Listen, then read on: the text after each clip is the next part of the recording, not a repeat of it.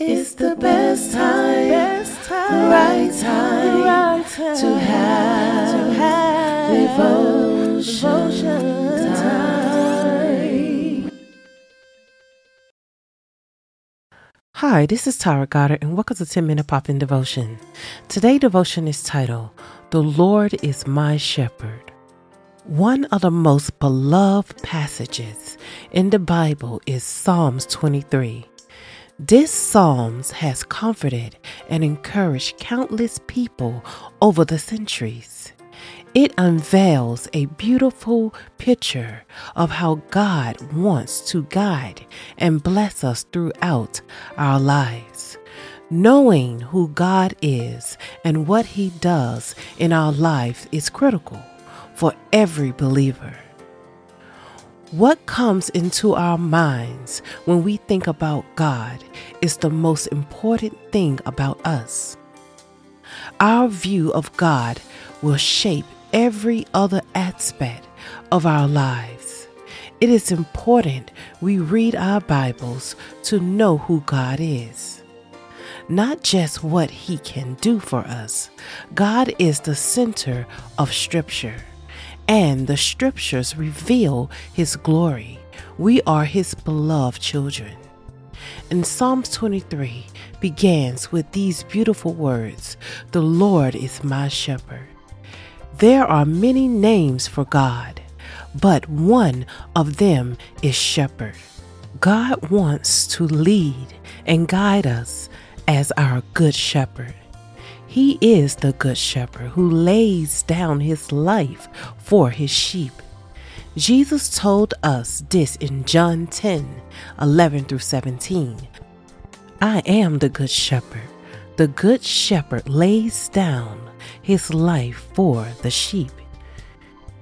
He who is a hired hand and not a shepherd, who does not own the sheep, sees the wolf coming and leaves the sheep and flees. And the wolf snatched them and scattered them. He flees because he is a hired hand and cares nothing for the sheep. I am the good shepherd. I know my own, and my own know me. Just as the Father knows me, and I know the Father, and I lay down my life for the sheep. And I have other sheep that are not of this fold. I must bring them also, and they will listen to my voice. So there will be one flock, one shepherd. For this reason, the Father loves me because I lay down my life that I may take it up again. We give our lives to Jesus because he laid down his life for us. We love him because he loved us first.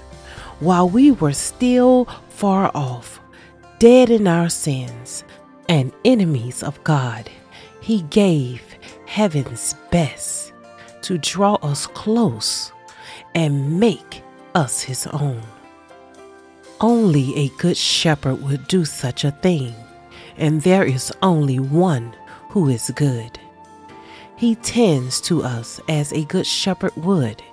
He searches for us and seeks us out when we have gone astray. He guards us he guides us. He protects us. He cares for us. He tends to our needs. He gathers us in His arms. He carries us close to His heart. He gently leads us. He speaks softly over us.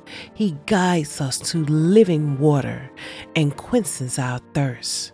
He feeds us. He lays down his life to give us abundant life. It is his good pleasure to give us the kingdom. As I'm reading this devotion, it makes me think how much, how often do we take time and read our Bibles and search for God through Scripture? It's important that we do that because, like it said in the devotion earlier, God reveals Himself through Scripture, His glory for us, His beloved children. He gave us the Bible for guidance.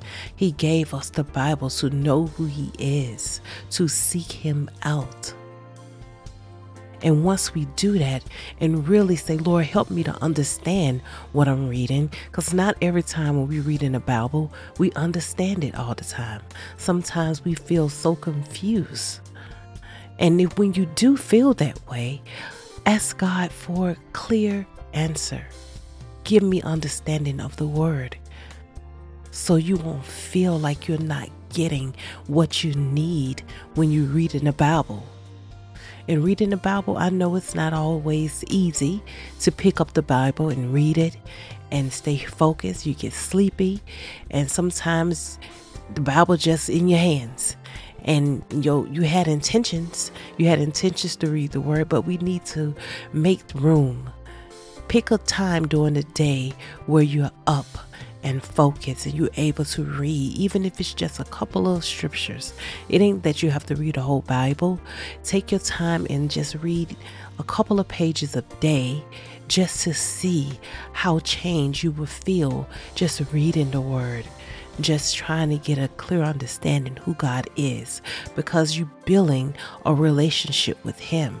And when you're in a relationship with someone, you get to know who they are. You spend time with them and you make room for the person that you're trying to get to know.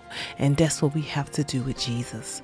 We have to make time and make room for him no matter what we do. And I know our lives are busy. I know we have a lot of stuff going on, but we have to stop for a second and say, let me, let me do this. Let me give God his time.